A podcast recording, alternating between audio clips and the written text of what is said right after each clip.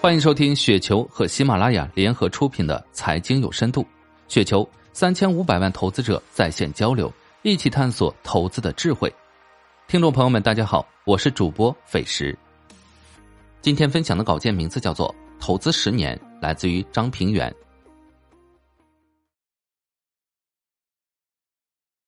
实践价值投资十年来，对我来说教训最为深刻的两只股票，分别是张裕和雨润食品。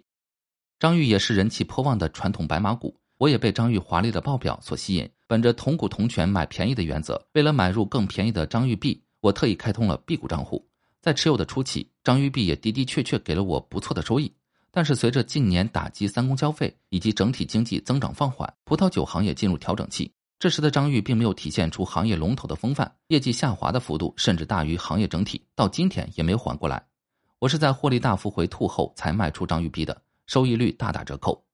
总结张玉给我的教训就是：买龙头公司一定要买内在竞争力最强的，仅仅是大还不够。张玉虽然是国内葡萄酒行业营收最大的公司，但是其实竞争力并不强。最明显的标志是，很多年来张玉营收的增长速度是落后于中国葡萄酒行业的整体增速。这说明张玉的增长是因为葡萄酒行业这个水池的水位整体上涨了，张玉只是被动跟随增长，而不是靠抢占竞争对手的市场份额来实现增长。反而张玉在逐渐丢失自己的市场份额。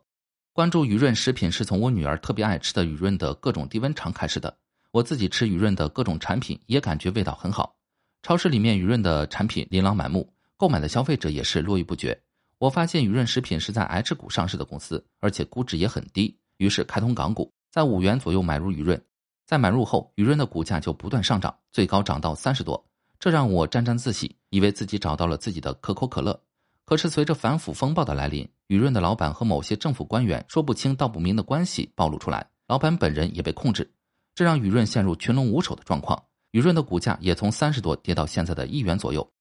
其实我完全有机会从雨润食品全身而退的，但是盲目自信蒙蔽了我的眼睛。当雨润的股价跌到二十左右时，其管理层开始大幅抛售所持有的雨润股票，我也是在这个时候清仓雨润。如果就此结束，也算是一个成功的投资案例。但是当股价跌到十元的时候，我到超市观察，雨润的产品依然热销，消费者也没有受老板出事而减少购买，我就想当然的认为这件事不会是长期影响雨润的经营，就像三聚氰胺事件对伊利的影响一样，我又开始买回雨润，最终的买入平均成本在八元左右。但是雨润的经营情况却是每况愈下，现在的营收已经不到最高时的三分之一，又因原来经营比较激进，资产负债率比较高，背负的债务到期却无钱还账。股价也跌到了一元左右，也就是说，我要回本，股价要涨八倍。雨润给我的教训就是，不要碰有诚信问题的公司，不要寄希望于乌鸦变凤凰。对出问题的公司要仔细分析，看这个问题是暂时的还是长期的。雨润产品的味道还是不错的，我家依然爱吃。回顾自己进股市十七年、价值投资十年的经历，我深刻感到，价值投资让我从亏损累累的股民变身为一个收获满满的投资者。这种收获不仅仅是个人资产的增值，还有成就感，同时让我变得更加自信、快乐，对投资的兴趣也越来越浓。可以说，价值投资让我尝到了投资股票的甜头，让我看到了自己实现财务自由的希望，让我看到了实现自己价值的希望。我是个十分传统的人，很不擅长和人交流，看问题比较钻牛角尖儿，不会变通，在人情世故上通书理不通人理。用朋友们对我最多的一个评语就是老实人。其实我心里有数，现在的语境，老实人其实就是笨蛋、傻瓜的别称，只不过是为了让人听起来比较舒服些。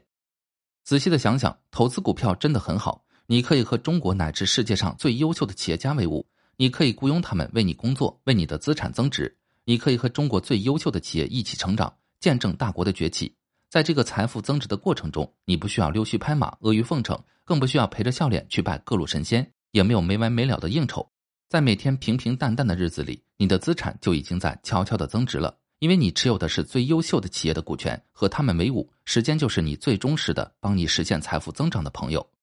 想想现在的社会上，在每个人都想办法找熟人、钻门路的大环境前，股市可以说是唯一不让老实人吃亏的地方。只要你看准了自己中意的优秀企业，在合适的价位买入以后，在密切关注企业发展的同时，你所做的就是等待，老老实实的等待。而你所持有的优秀企业的股权，也绝不会辜负你的傻傻等待，会用真金白银回报你的。